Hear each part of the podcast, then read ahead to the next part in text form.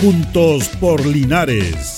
Presentado por la Corporación Municipal, un espacio de interacción para que junto a nuestro alcalde solucionemos tus problemas y los de tus vecinos. Juntos por Linares.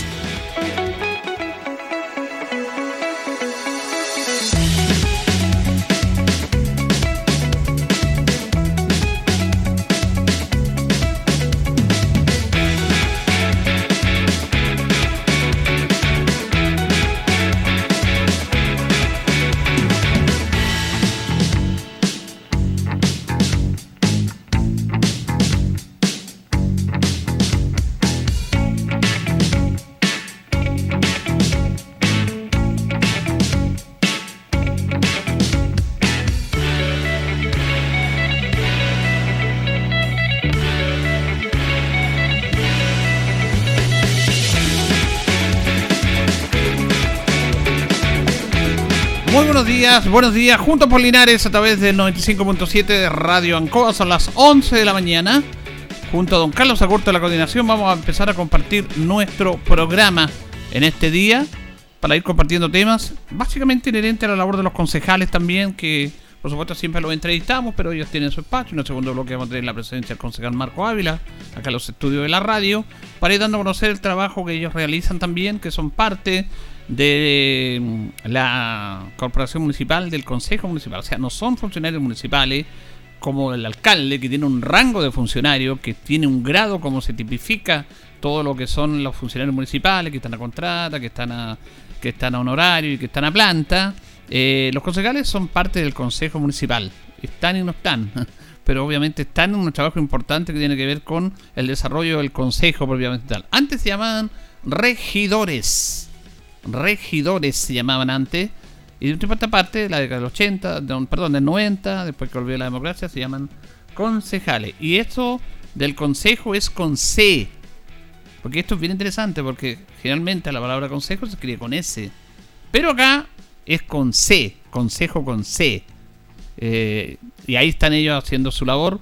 Los conocemos, trabajan, aprueban el presupuesto, lo están trabajando en el presupuesto para el año 2024 que tiene que ser elaborado por parte de los profesionales de la municipalidad, municipalidad para ver los dineros del próximo año. Esto es presupuesto. Está presupuestado, no es que sea así, así.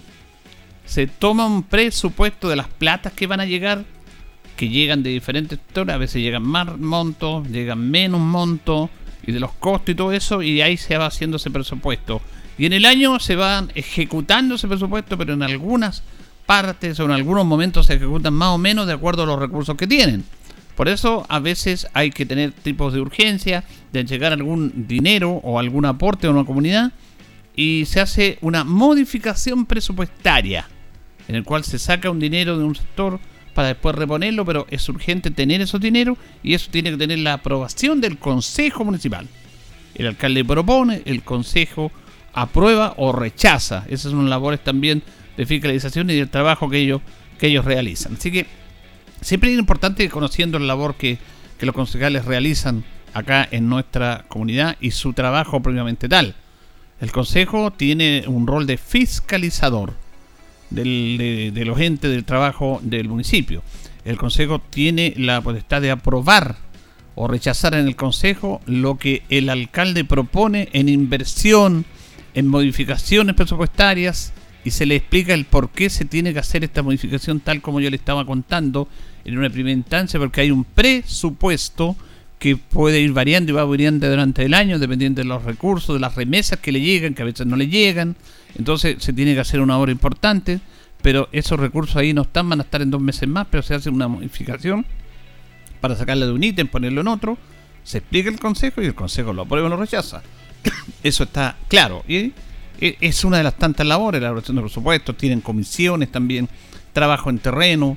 Y también el consejo, el concejal tiene que dar, o la concejal tiene que darle la impronta propia a su trabajo también. Porque no se puede circunscribir a lo que es su labor en sí, pero también hay concejales que le, imponen un, un tema a su trabajo. Le van poniendo un sello más personal, algunos concejales se destacan por destacar o por trabajar en algunos temas sin dejar otros, pero destacan más unos que otros y van. Y ahí, ahí se va manejando eso, que es eh, el tema político, que hay y que es consejo, concejales. Antes eran los regidores. Vamos a compartir una nota con la concejal. A veces concejala, el artículo puede ser, ah, se puede decir de otra manera, con esto el feminismo y todo, es la concejal. O se puede decir la concejala. Depende, pero está bien dicho de, de las dos maneras. La concejal Cintia Labraña, que ella es presidenta de la Comisión de Salud. Comenzamos con ella en el, una vez finalizado el consejo del día martes pasado, porque ahí dentro de los temas que se tocaron fue la, eh, aprobación de la adjudicación de los fondos de prorretención, que son dineros que traspasa el Ministerio de Educación hacia los municipios para, como lo dice su término, retención, tratar de que los alumnos no se vayan por un inconveniente, porque a veces los alumnos se iban de los colegios, no tenían un tema económico, que hay que apoyarlo en ese instante, entonces estos fondos van a paliar ese problema que puede haber para que el alumno, que es lo que todos queremos, se mantenga en clase. Sobre ese tema y algunas subvenciones que se han llegado, lo da a conocer Cintia Labraña una, una, una, instancia muy importante donde podemos aportar de alguna manera desde el Consejo Municipal a, estos fondos que van en directo beneficio de nuestras familias linarenses. Sí o sí son fondos que van destinados a nuestros niños y niñas adolescentes que están eh, en los colegios municipales. Para mí es un recurso invertido absolutamente. Nuestros niños necesitan siempre poder eh, contar con, con, este tipo de, de ayudas que los incentivan, además son más que nada como una motivación para ellos y también un apoyo importantísimo para sus familias que están detrás y que muchas eh, de nuestras familias sabemos que Linares es la capital del sueldo mínimo, ya es una cosa que siempre se ha repetido, mucha carencia también tienen muchos de nuestros niños, así es que este, este apoyo económico llega eh, creo que en un momento preciso para las distintas familias. Lo que sí se hace de mención y es súper importante que nosotros tengamos seguimiento a los niños que son beneficiados, porque de repente no se encuentran y ese beneficio se pierde. Es muy importante y lo señaló el concejal Cristian González, de que podamos hacer un seguimiento a los niños que no pueden ser contactados vía telefónica o de alguna manera. Así que la, idea es que lleguen a todos los niños seleccionados. Ahora, este tema que la empresa eh, Ripley se adjudicó porque esto publicitación y todo eso. Ellos se adjudican y se les da una gift card, ¿cómo, cómo es Sí, es una gift card que es en un monto de dinero donde los niños, niñas, adolescentes pueden eh, comprar eh, lo que ellos necesiten, eh, su ropa o lo que ellos necesiten y que haya dentro, dentro de la tienda. La verdad es que yo soy de la idea de que ellos puedan elegir dónde comprar. Yo eso lo he dicho, pero lamentablemente las cosas municipales, las cosas municipales gubernamentales tienen todo un proceso y eso ya escapa de nuestras manos. Pero sin lugar a dudas para nosotros sería mucho más efectivo que los niños y las familias puedan elegir dónde comprar, porque una mamá siempre busca lo más barato, entonces yo me pongo en ese lugar. Así es que nada, igual es una ayuda, una ayuda importante para las distintas familias que son beneficiadas. ¿Hubo subvenciones también, Carla?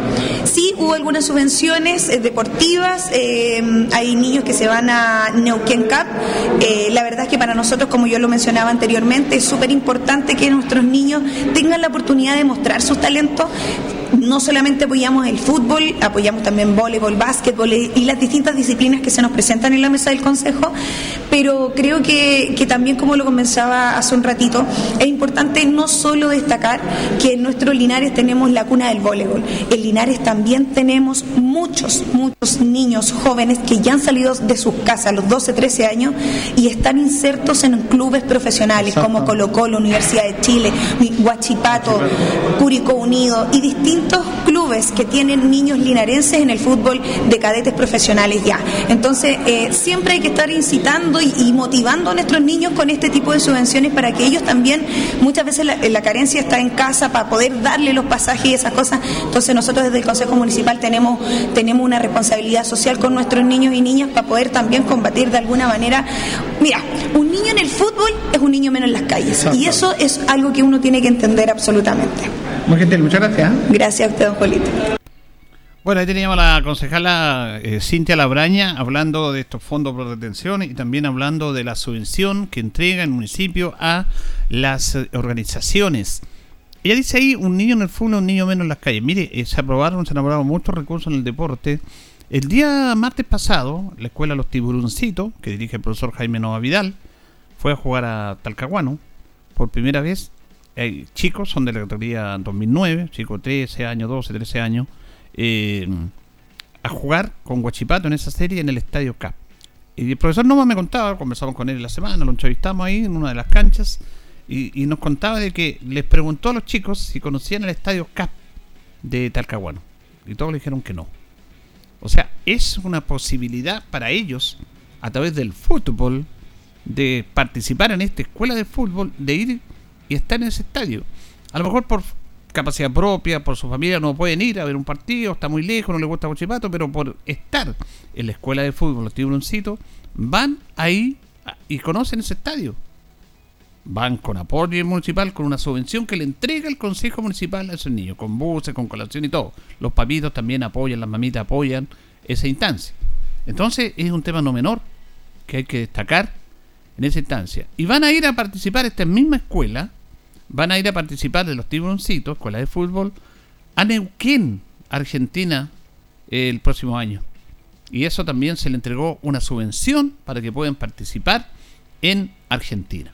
O sea, este espacio que se le entrega de ir a otro país, de ir a otra ciudad, de conectarse con toda esta instancia, es a través justamente de los recursos de todos los linarenses, a través de las subvenciones que entrega el Consejo Municipal. ¿Cómo no va a ser algo impactante, importante entregar esta subvención a los niños y sobre todo en el deporte? También se hizo un aporte económico a la Escuela de Fútbol eh, Barcelona, que viaja en Argentina con niños el próximo año. Ya se apoyó eso. O sea, ¿cómo no va a ser importante el deporte? ¿Y cómo no va a ser importante que estos recursos vayan a ellos? Porque indudablemente es una manera de ir creciendo, de ir siendo deportistas responsables, no todos van a ser campeones, pero van tomando un camino distinto. El deporte, lo hemos dicho muchas veces, ya está muy subvalorado en Chile, porque se habla solamente del deporte de la elite, que consiguen títulos, de arriba. No, el deporte tiene que ser practicado por la gran mayoría, sobre todo con los niños, porque ahí independiente que puedas tener cualidad, o puedas ganar o puedas perder, y no todos van a llegar donde se quiere, en este caso al fútbol, al fútbol profesional, pero sí van a ganar en la vida, van a conocer más, conocer otras ciudades, otras culturas, tienes encuentro con otros niños de otros lados, tienes encuentro con tus compañeros, eh, se crean laxos, se crean nexos, se crean amigos, se crean responsabilidades, se adquiere mayor personalidad porque una persona, un ser humano y niños cuando empieza a convivir con los demás es un crecimiento impagable que no se, no se aprende en ningún otro lado. Es cierto eso que la mejor escuela o la mejor universidad es la escuela de la vida, no hay ninguna duda.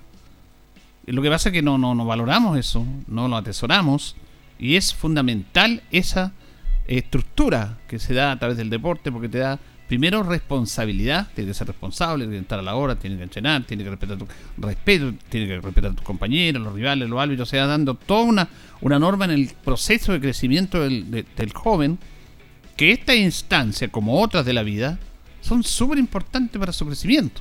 Así que por eso es muy bueno que se siga desarrollando y aportando a través de los recursos de todos, aporte a estos chicos. Porque están ahí haciendo deporte y no tienen tiempo para pensar en otras cosas. Y me parece muy, pero muy bien. En la mañana comenzábamos con Nicole Muñoz, una psicóloga del Departamento de Salud, que hablaba sobre las drogas y sobre el consumo de drogas en los jóvenes. Y da una estadística de que Latinoamérica, Chile es el país que se consume mayor cantidad de alcohol y otras drogas en Latinoamérica en, sobre todo en los adolescentes, en los jóvenes de entre 14 y 18 años. Una cifra impactante, impactante, que está ahí. Basta caminar por las calles Linares y ver algunos sectores en que los jóvenes ya ni siquiera están consumiendo alguna droga o fumando en, escondido en, una casa, en un lugar, no, al aire libre. Entonces, el deporte, el chico que está haciendo deporte no va a ir a eso porque tiene que ir a entrenar, porque tiene que cuidarse, porque tiene el concepto de la salud, porque tiene que son otros los momentos para su crecimiento, no algo que es ilegal, o que no que es ilegal, sino que le va a hacer mal. Entonces, por eso es importante apoyar el deporte que a veces no, no, no, no se dimensiona en su en todo lo que corresponde.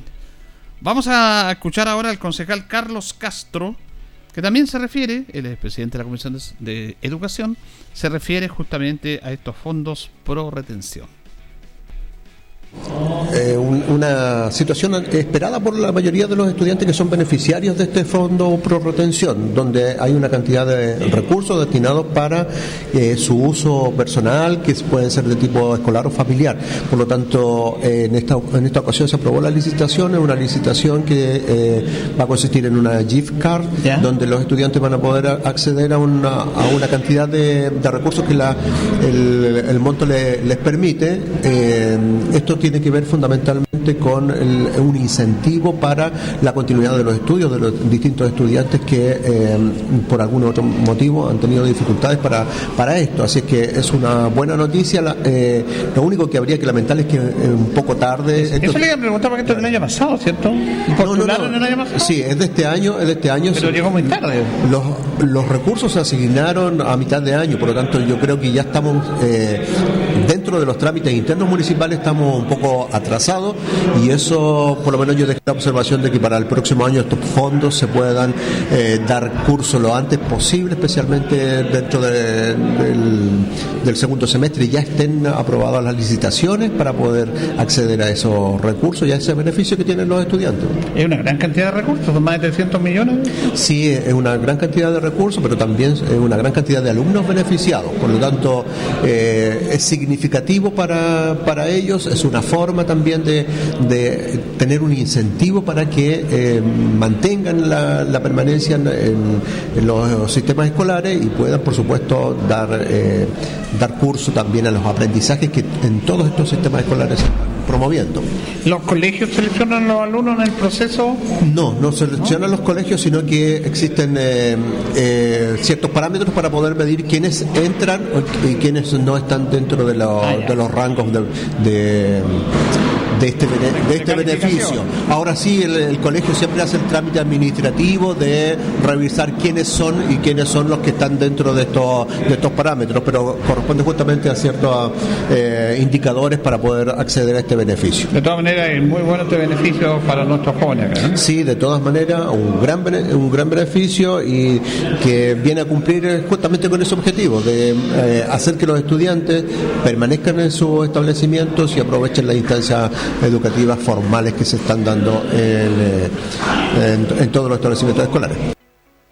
Claro, ahí está entonces el concejal Carlos Castro justamente explicando este tema de lo que tiene que ver con estos fondos pro retención que deberían haber llegado antes, pero estos son platas que vienen del Ministerio de Educación.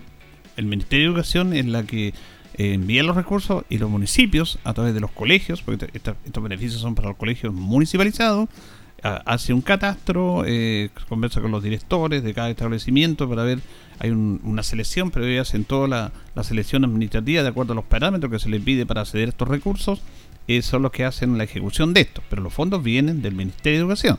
Entonces el retraso es de ahí. Eh, lo ideal es que llegue antes, pero lo importante es que llegó. Así que este beneficio, ojalá que sea ocupado de, de buena manera, estamos seguros que va a ser así. Bueno, no debería ser normal esto, porque es como una cosa que pasa en esta sociedad bien especial en Chile. Estos fondos de retención vienen hace muchos años. ¿ah?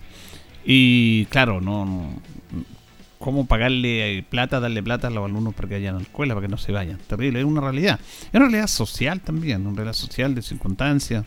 Nosotros estábamos en este tema, yo recuerdo que reporteaba en Parral, ya trabajamos muchos años en Parral y fuimos a muchas entregas, 10, 15 años atrás, de estos recursos y algunas mamitas nos contaban y pedían, y les entregaban pantalones, casacas, zapatos.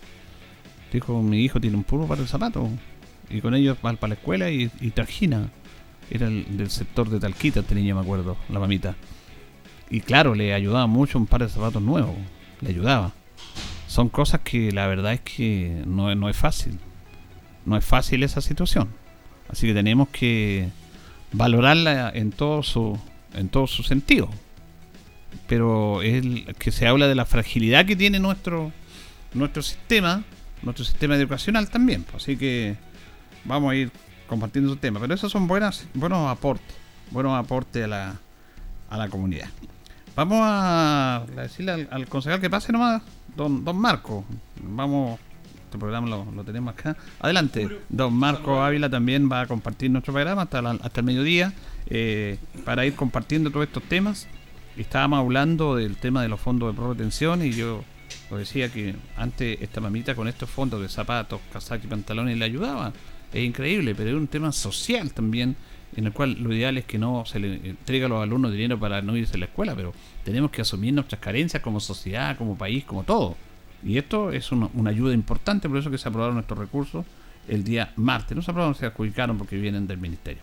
Saludamos al concejal Marco Ávila, que lo tenemos acá en los estudios de la radio. ¿Cómo está, concejal? Buenos días. Don Julio, un gusto saludarlo. Muy agradado, por supuesto, de la invitación. Eh, con, por supuesto, disponible siempre para el diálogo con arte información relacionada por supuesto con la tarea que estamos hoy día cumpliendo circunstancialmente. Yo lo planteo siempre muy, muy en broma, medio en serio, y dice nosotros estamos circunstancialmente en estos espacios, por lo tanto, de paso, como diría. Eh, de paso solamente. De Bueno, como el ser humano está de paso con esta vida. Sí, sí. De Nada eterno en la vida. Yo no, yo no me quiero colgar de la... pero alguien plantea por ahí una frase muy recurrentemente que dice, eh, eh, las personas pasan, las instituciones quedan. ¿Mm?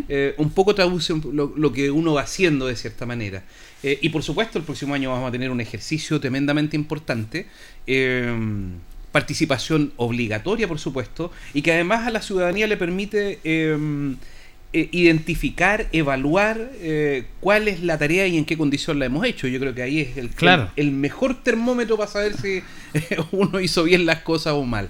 Pero estamos circunstancialmente en este espacio, por supuesto, con harta información y disponible para el diálogo con Julio. Claro, estábamos hablando recién de este tema de los fondos por retención también, que es ah, importante. Perfecto, perfecto. que no, educación. no sería lo ideal esto, pero tenemos que entender que hay muchas familias que tienen carencias también. Sin duda. Y que no puede ser que un alumno en esta sociedad, en este país, no vaya al colegio porque le falte esto, le falte todo. Eso no puede ser. y el Estado trata de, apoyar en esta instancia. O sea, el, Estado está permanentemente preocupado de eh, mantener la permanencia de las y los alumnos en los establecimientos. En eso eh, no, hay que, no hay que perder la vista, digamos. Eh, y eso está, por supuesto, sustentado en los, en los, en los índices de permanencia, por supuesto, de los alumnos. Hay un, hay un, un problema, digamos, en eh, la asistencia de los alumnos, de la permanencia de los alumnos, que el Estado en definitiva a través de los gobiernos trata de un poquito controlar y para eso inyecta estos recursos que tienen por finalidad eh, resolver cosas que son de pronto un problema para algunos y para otros son cosas súper prácticas y muy cotidianas, pero, pero uno cuando recorre el terreno se da cuenta de que eh, son situaciones que de pronto las familias no son capaces de resolver. Y en buena hora, y en buena hora, estos beneficios se entregan para que las familias en definitiva adquieran, adquieran estas cosas que son necesarias y que van, no sé, desde un escritorio.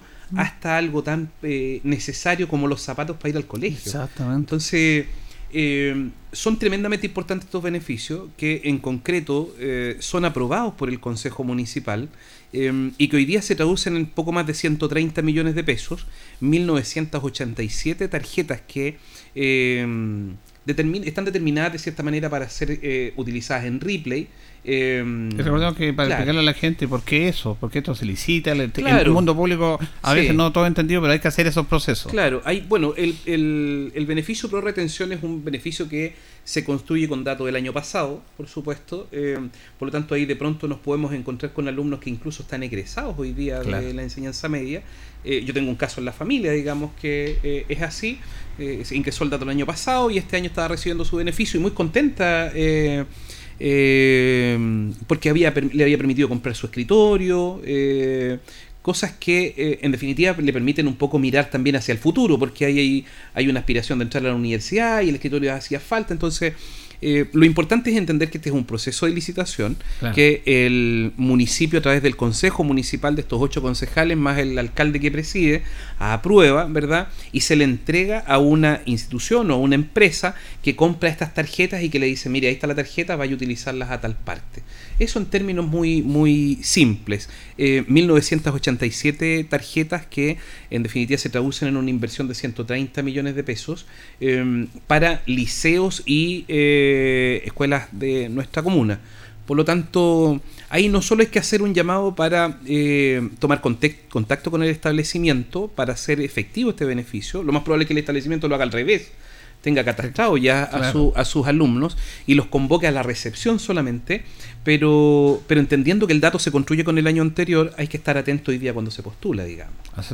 Eh, bueno, recordemos que la educación municipalizada que está en debate, estamos siempre en debate, ahora con este tema de la creación de las agencias locales de la educación, en el cual se va, como se dice, la desmunicipalización, se financia por eh, un aporte que entrega, una subvención que entrega el ministerio por alumnos en clase. Por supuesto, ¿Ah? por supuesto. Y el problema está, don Marco, y esto no es un problema de Linares, de todos los municipios, que ha habido mucha fuga de alumnos del mundo público al mundo privado.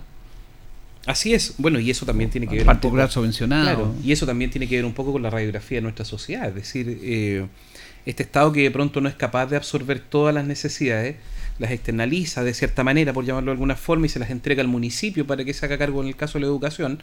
Pero, pero si uno lo mira desde la lógica de algo que, que es un gobierno local el que administra la educación, también para eh, el linarense existe la posibilidad, y si están los recursos, por supuesto, eh, de ingresar con su alumno o con su hijo, con su hija, digamos, a algún establecimiento particular subvencionado Claro. o alguno particular definitivamente privado, digamos. Eh, eso lo ofrece el mercado en definitiva, que es lo que se construye eh, en concreto desde mi interpretación con aquello que algunos tienen la posibilidad y otros no tienen la posibilidad. Eh, Alguien me podrá decir, mira, esas son las reglas del juego. Yo tengo para acceder, en el caso del que Mm. puede, digamos, eh, pero otros definitivamente no pueden. Y ahí es donde el Estado tiene que eh, echar una manito, eh, facilitar las cosas, porque lo contrario el que no tiene se quedaría en la casa y no tendría acceso ni para la universidad, ni para permanecer en, en los establecimientos educacionales, en enseñanza básica, media, etcétera. Por lo tanto, ahí el Estado debe intervenir, debe eh, hacer llegar estos beneficios que son tremendamente importantes. Claro, yo lo decía y usted lo mencionó en su parte, eh, no se puede tomar la educación como un mercado y como un negocio. Lamentablemente es hecho así. Y, y no solamente quedan los que pueden, porque Chile está en su estructura antes, eh, concejal, usted lo debe saber, colegios particulares que siempre existieron Claro. y claro. colegios públicos. Sí, sí. Pero en determinado momento se metió una cuña que abrió más la brecha, Sí, que amplió correcto. más la brecha, que fue estas cosas que el Estado le entrega a un colegio particular subvencionado, un dinero más encima, Sí. para que vaya otro alumno. Entonces el papá a lo mejor no podía pagar 10, pero sí puede pagar 5, pero los 5 se lo pone el Estado. Y eso significaba una fuga tremenda. Aquí ya no tenemos cole- El único colegio particular en Linares es la Alborada. Sí, Los demás eran todos, Instituto, Concepción, Rosario, todos eran particulares, pero son particulares subvencionados porque el Estado le entrega. Está bien, yo no estoy contra de eso, pero eso también, y usted que vive el mundo municipal, las escuelas públicas, ha ampliado la brecha. Sin duda, sin duda. Y eso, en definitiva, se va transformando en un problema para aquellos que participan del sistema educacional hoy día. No.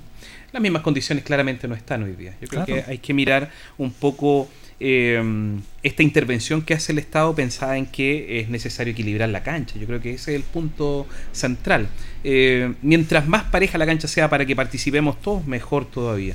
Eh, claramente hoy día eh, el sistema educacional está en una crisis, eso uno, uno lo, lo com- lo comparte, el sistema municipalizado de educación está en una crisis eh, y hacia allá quizá el Estado tiene la mirada de recuperar la administración, la potestad sobre la educación y empezar a administrarlo él. Yo tengo toda la aspiración de que eso resulte, de que cada uno de estos SLEP, me da la impresión que se llaman, que se, se han ido constituyendo en algunas regiones, sirvan un poco de parámetro de comparación para lo que vamos a hacer nosotros en el SLEP de los Álamos. eh, y que en definitiva eso termine impactando positivamente la calidad de vida de los alumnos. Y yo creo que eso es lo, es lo que a nosotros nos importa. ¿no? No, el foco no debe estar en otra parte. Por supuesto, eso está relacionado con la infraestructura, con el acceso, con una serie de cosas.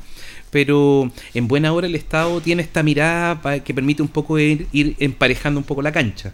Así es. Vamos a ir a la pausa y vamos a seguir conversando con el concejal Marco Ávila. Hay varios temas que vamos a conversar con él. Tenemos este tema del plano regulador también, que a lo mejor la comunidad dice que importa. Es súper importante que se está trabajando en eso. ¿Qué pasa con la Plaza de los Artesanos? Había una iniciativa que te traí muchos temas, trabajo en terreno, también subvenciones, aportes que son eh, llevados por inquietud de la comunidad, presentados por el alcalde y aprobados por el consejo. De todos esos temas vamos a conversar a la vuelta de la pausa, don Carlos. La hora en Ancoa es la hora. Las 11 y 28 minutos.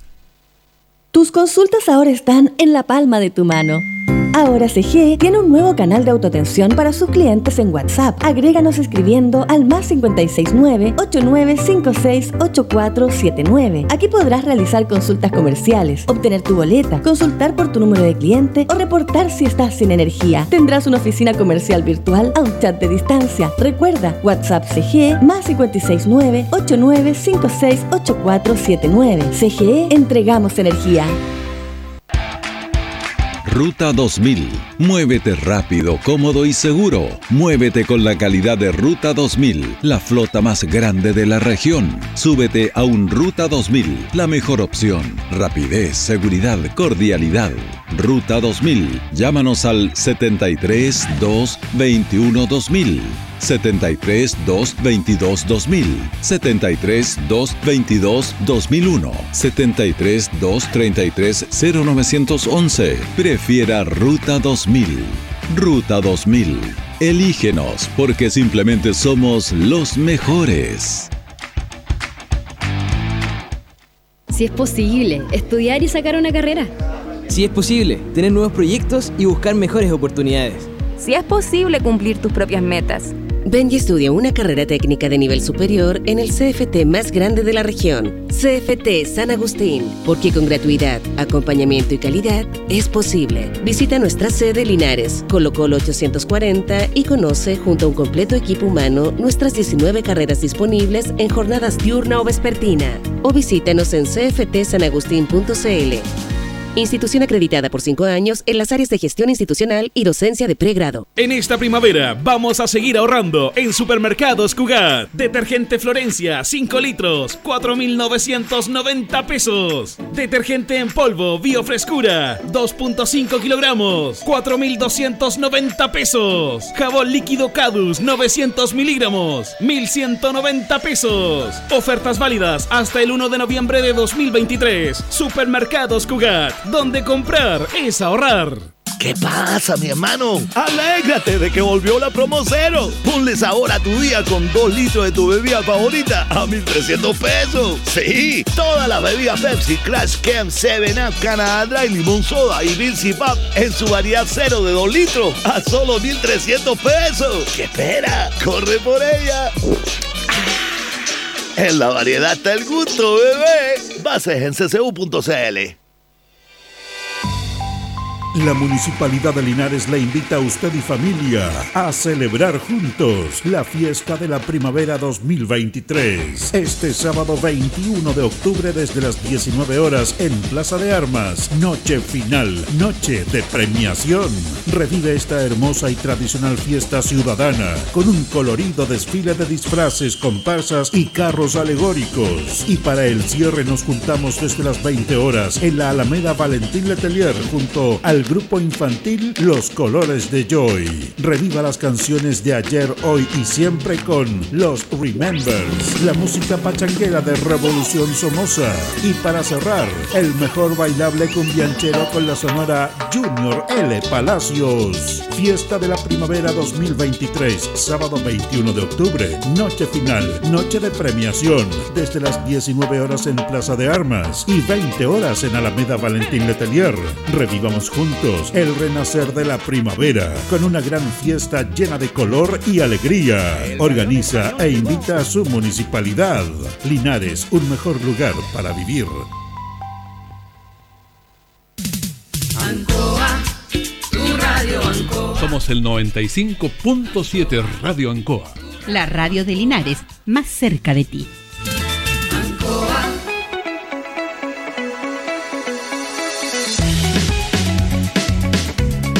Seguimos, seguimos conversando con el concejal Marco Ávila. Está interesante la conversación fuera de micrófono. Yo lo he dicho muchas veces, que a veces las conversaciones fuera de micrófono. Esa no son se puede. Deberíamos abrir un debate aquí en ¿Es cierto? el, No, y se, y Una se va a abrir. Lo que Ah, pasa es que hay, hay espacio y espacio. Perfecto, Por ejemplo, perfecto. el programa de la mañana podemos ir todo este plan de Súper. Acá hay un programa, obviamente, de información de lo que hacen ustedes. Tenemos bueno. que ubicarlo Sí. también. Pero estamos siempre abiertos a eso. Perfecto. Como medio, no hay, no hay Siempre- problema. Yo siempre he entendido que el diálogo y mientras más fluya la información es mejor para, Sí. para todos quienes están atentos de esta pega, porque de pronto más de alguno eh, se queda con la idea de que el concejal hace re poco en la práctica. Exactamente. Y, este- y estos veces. espacios permiten que uno vaya un poquito relatando qué es lo que hace. Eh, porque no solo está relacionado con lo que establece la ley, que tiene que ver con, en términos muy sencillos, con la participación en el Consejo Municipal, votar, aprobar, rechazar, etcétera, pero también tiene que ver con una pega que uno va haciendo eh, desde el terreno y que también va haciendo con la, en, en la vinculación con el municipio para ir resolviendo dudas. Mire, yo le quiero, le quiero decir en eso. usted- A ver.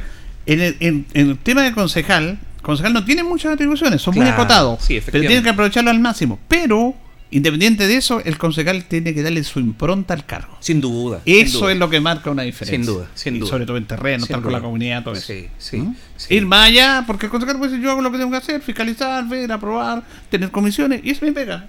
Claro. Entonces hay que claro. da- y en el fondo se la pega, pero hay que darle la impronta. Sí, yo también lo comparto. Yo creo que eh, de pronto uno tiene que ir eh, agregándole elementos del, del desarrollo de vida propio a la tarea del concejal.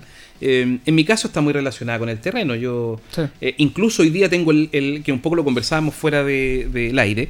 eh, trato de ser muy crítico respecto a lo que voy haciendo, no solo en mi labor de concejal, sino que también en lo, en lo profesional. Y hoy día me quedo con la sensación de que falta terreno, falta ca- cargar más en el terreno. Claro. Eh, ahí nos encontramos con una cuestión que tiene que ver con eh, una problemática de vida, es decir, eh, la dieta del concejal, siempre mi planteamiento fue que no, no tenía, no tenía por qué sostener mi economía familiar. Por lo tanto, eh, de pronto uno no puede participar en las actividades de concejal, en las ceremonias, por ejemplo, que yo por lo general participo re poco, eh, porque nos toca hacer pega del otro lado. Claro. Claro, en, en buen chileno en definitiva uno tiene que trabajar para parar la olla, de lo contrario está sonado, no, de la política, como dice mi señora, no se vive. Entonces hay que, hay que ir equilibrando las cosas, pero si yo tuviera que quedarme hoy día con un- una sensación, claro, falta mucho terreno, falta mucho terreno, la conversación con el vecino, que es un poco eh, la habilidad que yo siempre que eh, siempre lo planteo también muy en frío, digo yo que es- esa, es- esa es mi habilidad. eh, esa facilidad para estar el en el terreno, para meterme al sector, para meterme a la población, eh, Y para perdona, ahí al se- barrio. y ahí usted se nutre de los Pero problemas de la comunidad, porque es la única manera uno tiene una Sí. visión, pero ahí está el, Sí. en, en- en la calle está el problema. Pero fíjese que eh, en el contexto del temporal, en el contexto del temporal, días después del- de, de esta catástrofe que afectó a la comuna, eh, yo me di la tarea de caminar por algunos sectores, principalmente afectados por, por la catástrofe. Eh, y me fui por el lado del Molino del Almendro, el antiguo Molino del Almendro, un poquito más allá ahí está el canal donde nosotros nos bañábamos cuando chicos, todos los de la Salgado. Y me metí por la orilla de las Camelias para allá y empecé a eh, golpear la casa de los vecinos de uno por uno. Y en la práctica la visita no tenía que ver con algo que fuéramos a ofrecer. Lo único que tenía que ver, con lo que tenía que ver la visita era preguntar cómo ¿Cómo estaban. estaban? Sí, cómo estaban. Oiga, y solo le vengo a preguntar cómo está. ¿Qué le hace falta? Y en el que hace falta aparece un pliego gigante de necesidades que tienen que ver con la infraestructura, con el camino, con la luz, con la aplicación de la ficha FIBE, etcétera, con una, una serie de necesidades que eh, la comunidad tiene y que en definitiva, de cierta manera, es más o menos fácil resolver. Pero voy al hecho de que este terreno no necesariamente tiene que tener, en el caso del, del, del concejal, del diputado, no sé, eh, el ofrecimiento. Eh, no, no siempre debe contemplar el que yo llevo algo. Claro. Pero el diálogo yo creo que es fundamental. Eh, y así nos hemos ido desplegando en otros sectores, en donde principalmente vamos preguntando cómo está la comunidad. Y si así podemos de pronto detectar que el camino está con algún problema, eh, podemos conversar con el municipio para que esa pega se haga. ¿sí? En definitiva es la, la pega de nosotros. Es ser intermediarios entre aquellos que eh, no tienen las posibilidades, no tienen la posibilidad de llegar al municipio de, de forma fácil y nosotros desde la, este espacio eh, circunstancial de concejal, desde esa facultad, digamos, podemos ir intermediando con el municipio para que las cosas se resuelvan.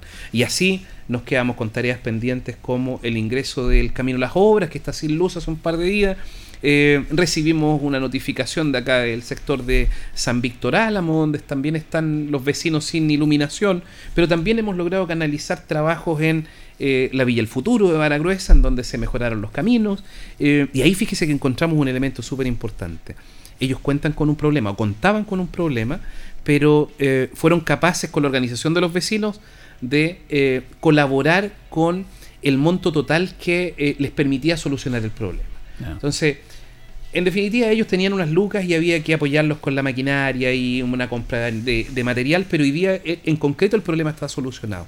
Y yo creo que es la tarea del concejal, don Julio. Yo creo que ahí nos debemos quedar. Además que, como dice usted, eh, obviamente las necesidades es una cosa obvia, pero es que asumirlo y, y solucionarlo, la- las necesidades de la comunidad del sector urbano son muy distintas al sector rural. Efectivamente, efectivamente. Y ahí también, también lo hemos planteado con mucha fuerza. Eh, hay mucha comunicación con el sector eh, rural eh, principalmente después del temporal, eh, mucha conversación con ellos, eh, pero de pronto las facultades del concejal se ven un poco trastocadas con la triste realidad. Entonces, si uno lo analiza desde el ejercicio de dos años y algo siendo concejal, un poco ahí un, pro- un poco uno encuentra un poco de frustración, porque la necesidad de la comunidad es más amplia de lo que uno puede hacer de pronto. Entonces, Claro. quedamos cortos en estricto rigor. Pero volviendo al inicio, yo creo que lo importante ahí es al menos escuchar. Eh, mire, este es el problema concejal y uno tratar de eh, gestionar cosas. Yo creo que es lo puntual. Vamos a preguntarle finalmente, porque sé, que él tiene que viajar, se tiene que, viajar, tiene que ir a Talca, hacer labores propias de su, su- su trabajo. Eh, los últimos minutos, concejal, en relación a este tema de la de este pl- planteamiento de la solicitud de la, de la empresa de allá del paso urbano sobre la posibilidad de hacer una conectividad para sacar este tremendo problema que hay ahí de los estacionamientos, de los tacos que se producen, se producen. ¿En qué está eso? Sí, efectivamente, bueno, ahí la comunidad debe conocer que ese es un problema de un privado.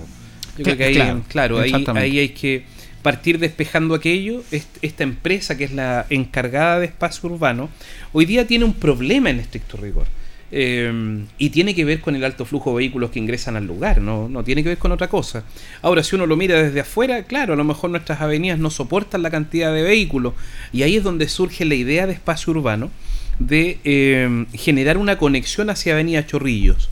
Y ahí viene el cuestionamiento de algunos que dicen, oye, pero ¿cómo vamos a arrendar un espacio eh, de utilidad pública, un bien de uso público, que es del municipio, eh, y lo vamos, se lo vamos a arrendar a un privado para que ese privado genere lucas? Eh, es el primer cuestionamiento que surge dentro de la conversación. Eh, y por otra parte también está el análisis de decir necesitamos medidas para descongestionar este cuento que hay aquí. Y para eso algunos estamos disponibles. Pero le agregamos un tercer elemento que tiene que ver con aquellos que están dándole vida aún a ese espacio, don Julio. A esa feria de artesanos que existe hoy día que en algún momento se proyectó como un buen espacio, un espacio muy lindo, con muy buena inversión, pero que con el paso de los años se transformó en tierra de nadie. Eso no funcionó. Entonces, hoy día claramente hay un problema. Eh, hemos preguntado por los comodatos, en qué condiciones están. La gran mayoría están obsoletos. Eh, pero la preocupación nuestra tenía que ver con aquellos que le están dando vida todavía. Claro. Hay algunos comerciantes ahí instalados, quizás a lo mejor malamente distribuidos, no sé, pero, pero hay, hay, hay personas dándole vida a ese sector. Entonces dijimos, eh, ok, estamos con- de acuerdo con, con conversar con Espacio Urbano para ver cómo generamos una salida hacia Chorrillo, pero también es importante que nos cuenten qué van a hacer con aquellos. Entonces ellos dijeron, mire, tenemos cierta cantidad de lucas para arrendarles ese espacio, que nos permitan salir hacia Avenida Chorrillo, y vamos a construir un espacio para aquellos que todavía participan ahí. Entonces agregamos una cuarta, una cuarta arista, digo yo, que tiene que ver con que le preguntemos a los vecinos. pues. Obvio. Sí, pues si ahí viven, no, no solo, no solo eh, viven diariamente aquellos que desarrollan alguna tarea comercial. Eh, en Avenida Chorrillo vive harta gente. Sí. Y preguntémosle Hay un poquito más, claro, y preguntémosle a, al vecino que tradicionalmente toma la micro ahí eh, y que es de Linares. eh, ¿Qué hacemos con ese espacio? ¿Se lo arrendamos a espacio urbano? ¿Le decimos al municipio que se haga cargo? Definitivamente, porque ahí el municipio tiene que salir a buscar recursos para mejorar ese espacio. ¿O se lo entregamos a alguna organización, artesanos nuevamente, eh, o alguna otra organización que le dé vida a aquel espacio? donde estamos de acuerdo en que necesita una revi- revitalización, en eso no hay discusión. Eh, debe haber un- una mejor imagen, porque además debemos entender que ese es el ingreso de nuestra comuna, eh, y claramente ahí estamos al debe. Pero hoy día lo que hemos planteado con fuerza es que estamos disponibles para generar esa salida, pero preguntémosle a los vecinos qué es lo que vamos a hacer. Sí. Eh, y eso, debemos utilizar las herramientas que nos permite la norma, si eso es súper simple, y que además nos permite eh, generar participación, que hoy día es tan importante. Claro, eh, sobre- usted lo ha explicado de muy buena manera, pero hay que vincular igual lo privado, que es privado. Sin duda. Pero también es un beneficio de todos, porque quien va a comprar somos todos nosotros. Sin duda. También va a ser un beneficio para todos nosotros los que van a comprar. Mayor no hay- importancia no hay, que que ser egoísta, que, que este es privado, Eh, no, no. exacto. Ahora yo sin dar cifras, me imagino que el privado también tendrá que haber dado al, al municipio una cifra más o menos que valga la pena rentarlo. Porque ese es otro problema también, que el privado es medio- amarrete también. No, no muy interesante. Por eso digo yo, porque No por eso usted lo ha hecho muy bien. Hay que colocar todos Sí, los elementos, sí, no pero hay que tomar una decisión. Sí, sí, Y hay yo que pensar en un bien común común y todo eso. Mire, usted nunca va a tener una decisión que va a favorecer a todos. No, el, el mundo político y todo funciona con el bien común. Sin duda. El bien común. Yo creo que ahí tiene que, con los Sí. elementos que planteó ahora, usted, ahora yo creo que el elemento fundamental para tomar decisiones, esas decisiones, es preguntarle a los vecinos. me parece bien. Es decir, usted lo, usted lo plantea muy bien. Cuando se realiza alguna inversión eh, o cuando se arrienda, están arrendando un espacio que es lo legal es del municipio, pero es un espacio suyo, es mío. Es de mi mamá que vive aquí en la comuna, es de mi señora, es de mis hijos, etcétera, es de todos. Por lo tanto, eh, con mayor eh, mayor importancia adquiere que le pregunten ¿qué hacemos con ese espacio? ¿Es el municipio el encargado? ¿Es el privado el encargado? ¿Se lo arrendamos al privado por 15 años a razón de una minúscula porción? Eh, ¿O se lo entregamos a una organización para que se haga cargo? Lo importante, desde mi interpretación, don Julio, es que el debate se abra. Se abre el debate, conversemos respecto del tema. Y la información a los vecinos. por supuesto. Porque hay que informarles de Sí, ese tema. sí. Y ellos sacarán su.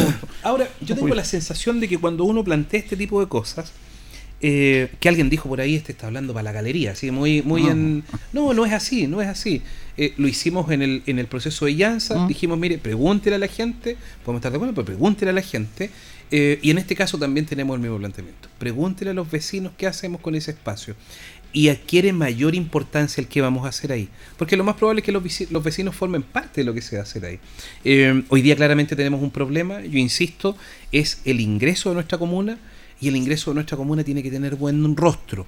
Eh, y lamentablemente es un espacio que no está siendo utilizado hoy día. Hay que mejorarlo. También hay que hacer esa autocrítica ahí. Sin duda. Hay que tener algo que no está siendo ocupado y que se le entregó y que no funcionó. Algunos funcionado, pero otros no. Entonces, todos estos elementos hay que ponerlo en la mesa, como Sí, se dice. sí. Concejal, le quiero agradecer porque sé que usted tiene que viajar a Talca, eh, haber compartido este este espacio, como siempre, para nuestros concejales. Lo hacemos en grado en contacto, porque es la idea que estén en contacto con la comunidad. Así Con que, todo gusto. Muchas gracias. gusto. No, como siempre, agradado. Eh, gracias por, por permitirnos eh, ir comunicando un poquito lo que estamos haciendo y siempre disponible para el diálogo. Un abrazo a todos, que estén muy bien. Vamos a quedar alguna nota con el alcalde Mario Mesa que habla en relación a la cancha Alianza que se había adjudicado, que después no, pero se volvió a adjudicar. Eso lo apoyó el Consejo también respecto a este campo deportivo de Alianza. porque la cancha va. Una inversión de más de 128 millones de pesos. La empresa que se adjudicó hace dos semanas tenía que haber aceptado la orden de compra en menos de 24 horas. No la aceptó. Y como no queremos demorar más, en más de 30 días, el inicio de esa obra por parte de la anterior empresa, es que el Consejo Municipal a propuesta alcaldicia decidió reemplazar la empresa y será la empresa de don David Pereira e Hijos Limitada quienes construirán en un plazo de 90 días y vamos a apurar para que construya la brevedad, lo que significa el empastado, el cierre perimetral interno eh, y el agua eh, y nuevo sistema de drenaje para cancha Alianza. Así es que eh, su- sufrimos un traspié administrativo, pero se va a resolver de, manera- de manera positiva. O sea, esta empresa ya se le adjudicó la... Se le adjudicó, sí, a Pereira Hijos Limitada y nosotros esperamos ya la próxima semana estar firmando los contratos y hacer entrega de terreno.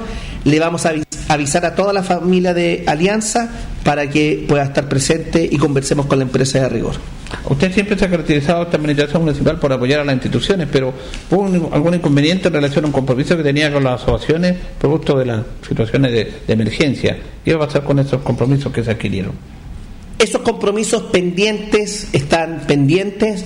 La semana pasada nosotros teníamos un compromiso junto al Consejo Municipal de poder equipar con mejoramientos de campos deportivos a las cuatro asociaciones de fútbol amateur, Zavala, Viejos Cracks, Precordillera y Linares. Íbamos a hacer este esfuerzo económico eh, a mediados del mes de junio, pero tuvimos los dos megatemporales más la semana de la chilenidad. La semana pasada nos reunimos con las cuatro asociaciones y nosotros nos hemos fijado para los primeros días ya de noviembre de pasar estos apoyos económicos por el Consejo Municipal para poder recuperar equipamientos deportivos. Se está terminando la parte de la cancha de patinaje en la Alameda y en la situación de los camerines de la cancha de béisbol y en el estadio. ¿Cómo va eso? Eh, está en más de un 90% terminada lo que son los camarines y los baños de las canchas de voleibol playa y de la cancha de pasto sintético del Estadio Fiscal de Cairrengo, particularmente en la zona que está en la zona sur oriente, detrás del gimnasio Naciminome. Eh, por lo tanto, tenemos que inaugurarla lo más probable que después de los Juegos Panamericanos, junto a Esteban, y Marcos Grimal, porque además se están construyendo graderías y lo que es la cancha, eh, la pista de patinaje artístico a un costado de lo que es el, eh, el circuito para los perritos frente al cuartel de bomberos. Tuvieron unas complicaciones con los materiales, se espera que durante el mes de octubre se pueda terminar porque nosotros en el mes de noviembre queremos ver en qué condición está, porque queremos hacer un gran show de fin de año, año 2023, un show artístico navideño con las distintas agrupaciones de patinaje artístico que tenemos en nuestra ciudad con ocasión de las fiestas de fin de año. Son muchas. ¿eh? Son muchas, tenemos más de cinco organizaciones eh, y, y- y creemos que todas tienen que tener un espacio, como en antaño Linares tenía en los años 80 la cancha de patinaje artístico, donde hoy se emplaza la cancha de baloncesto. Cuídese ya. Gracias. Bien, ahí se va el concejal porque tiene que viajar a la capital, a la capital regional. Eh, estábamos escuchando la nota con, con el alcalde que habla sobre lo que estábamos conversando al principio del programa, de lo importante que es el deporte. Lo importante que es el deporte y tener espacio para la práctica del deporte. Y justamente se mejoró esta cancha eh, Alianza, que tiene un trasfondo mayor, ¿ah? no es solamente que se haya arreglado la cancha, porque en ese espacio, y aquí hay que mirar un tema de, de ciudad, de proyectar la ciudad, en ese espacio estaba la Feria de los Agricultores, ¿se acuerdan ustedes? Que para el verano, ya no eran tres meses, ya prácticamente casi más de medio año. Entonces Alianza dejaba de jugar, arrendaba eso, le, le generaba algunos recursos. Pues el municipio cuando le dijo, mira, ustedes van a dejar de arrendar esto, van a tener que mejorar definitivamente su campo deportivo, eh, pero es que no van a arrendar y qué va a hacer con lo esto. Bueno, con los feriantes. El alcalde habló con los feriantes y le al otro lado de, de la salida a Cuellar, le, les creó un espacio a los feriantes. Ahí están también, está la Feria de los Pulgas el sábado domingo, está el espacio para los feriantes y va a estar el espacio de la cancha para la cancha, solamente para eso, que es lo que debe ser. Y otros espacios que se ocupaban ahí van a estar donde deberían estar, porque también generaban dinero, alianza, pero también era un punto que dejaban de jugar y todo eso. Entonces ahora van a tener su campo con riego, con gradería, con cierre perimetral, pastito para que jueguen los niños y todo. Lo, eh, eh, la feria que esta vez se traslada a otro lugar, cerquita, un poquito más allá, con todos los, los apoyos que se le requiere. Y además recuerde, que lo conversaba el alcalde acá también, ya se, eh, están, se ingresó el dinero para la expropiación de ese terreno que está en la prolongación de calle Rengo con salida a Cuellar, que se va a expropiar a la Ciudad Protectora de la Infancia, que son los dueños de esos terrenos, para ah, diseñar esta avenida que va a conectar con la avenida León Busto, eh, Rengo, que son 800 metros con 30 metros de ancho. Entonces, ahí va a crecer mucho más eso. O sea, no es que esté una cancha empastada, que ya va a ser importante, sino los que estaban ahí, los feriantes, se fueron a otro espacio, que también están mejor y más cómodos. Se va a hacer una avenida grande, vamos a tener un lugar para jugar todo el año, no solamente eh, algunos meses, porque antes estaba ocupado por, por los feriantes. Todos esos temas se tienen que conversar y se tienen que desarrollar y pensar a futuro. O sea, no es hacer una cancha nomás, es pensar cómo te desarrolla una comunidad. Y en eso el municipio apoyó a Alianza y le dijo, si quieren cancha, bueno, que nosotros vamos a apoyar. Postularon el proyecto, un proyecto FRIL, Fondo, Fondo Regional de Inversión Local, de cerca de 125 millones, que se le va a hacer este campo de partido, pero ellos tienen claro que ya nada más feria, como fue durante tantos, tantos años. No, es que me, me echan unas lucas, pero eh, tienes que pensar que no todo es plata y con tu campo deportivo vas a generar más y de mejor manera y apoyar a los niños, apoyar a los clubes de alianza que una institución señera en esto. Además ya está casi listo, terminado la cancha de patinaje para un grupo importante que a lo mejor usted no lo sepa, hay muchos clubes de patinaje, colegios, niñas que practican esto y que no tenían dónde hacerlo, que andaban en los gimnasios, ahora tienen su espacio, como es ahí en la Alameda, pasadito calle, calle Freire, eh, frente a los bomberos, para ser más específicamente el cuartel, el cuartel de bomberos. Ahí ya está en su etapa final, se va a inaugurar pronto la cancha de patinaje. También eh, todo lo que tiene que ver con galerías y baños acá de la cancha de voleibol beach, de, vole, voleibol playa, que se hace, que se, hizo ya y que se ocupa, pero faltaban servicios higiénicos, graderías, cierre. Eso ya está en su etapa final. O sea, hay una inversión fuerte en el deporte local, porque siempre se le echa la culpa a la municipalidad, nuestro estadio está bien, pero el municipio no puede estar financiando todo. El Estado el Estado, Ministerio del Deporte, todo eso, debería inyectar lucas y el Estado nunca ha inyectado lucas al deporte linarense en su infraestructura. Nunca.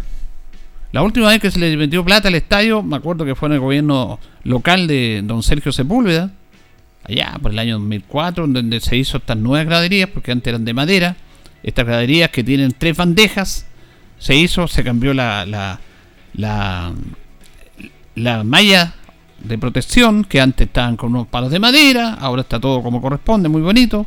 Se arregló, se hizo una, una inversión potente, pero eso ya 20 años, 25 años. Mucho tiempo, mucho, mucho tiempo. Entonces, esos fueron recursos del Estado.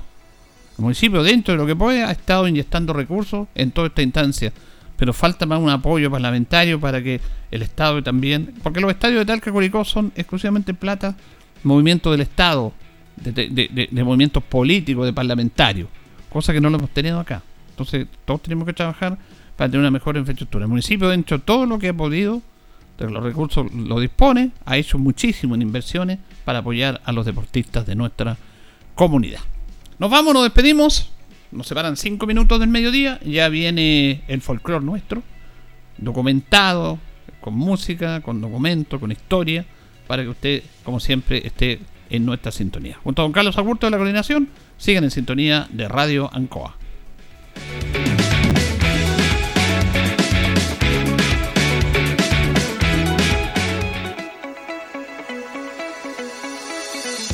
Juntos por Linares fue presentado por la Corporación Municipal.